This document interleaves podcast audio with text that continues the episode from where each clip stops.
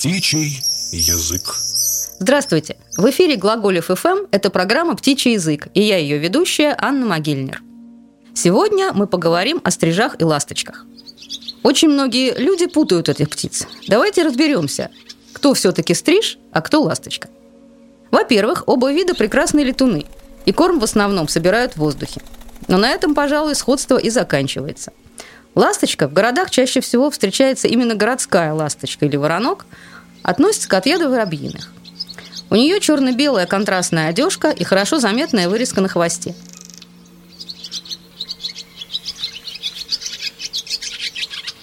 Сейчас этот вид является синантропным, то есть живущим рядом с человеком, но исходно ласточка жила в горах. Серые громады домов для нее, как родные скалы. Мелких насекомых ласточка ловит в основном в воздухе. В плохую погоду, когда насекомых мало, ей приходится сложно – в такие дни птички сбиваются тесными компаниями где-нибудь на чердаках или сидят в своих гнездах. Затяжное ненастье может даже убить их. Ласточкины гнезда знают, наверное, все. Они прилепляются под балконами, крышами, карнизами и прочими укрытиями. Состоит гнездо из сырой земли из глины с добавлением травинок, перьев и мха. Легко догадаться, как связано гнездование ласточек со строительством. Больше строек, больше открытой земли и глины, есть из чего строить гнезда. Стройка закончена, территория вычищена и облагорожена, и все, стройматериала нет. На зиму ласточки улетают очень далеко, в Южную Африку и Азию, а весной многие пары возвращаются к своим старым гнездам. Представляете, с юга Африки в Москву под родной балкон.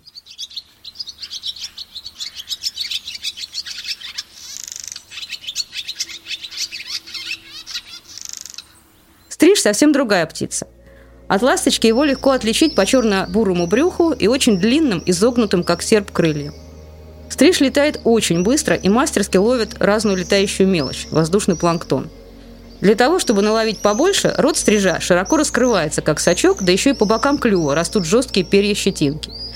В воздухе стриж ест, пьет, собирает материал для гнезда. Все делает в воздухе. Само гнездо стрижи располагают в укрытиях, в дуплах, нишах, различных пустотах зданий.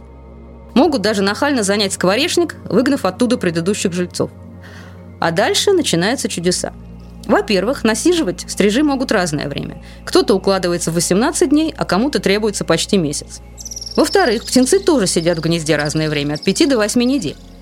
Причина таких чудес в том, что стриж очень сильно зависит от погоды. Вернее, не сам стриж, а его пища, летающие насекомые. Холодные дождливые дни, и стрижи никуда не летают, сидят в гнезде, не двигаясь, и ждут тепла. А могут сорваться и улететь за сотни километров, и вернуться только, когда потеплеет.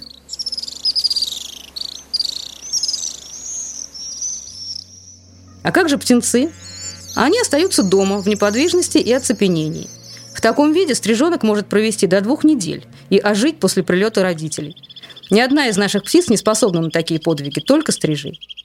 Голоса ласточки и стрижа тоже совсем разные. У ласточки это приятное торопливое щебетание. У стрижа пронзительный громкий визг-крик, за что он получил свое русское название.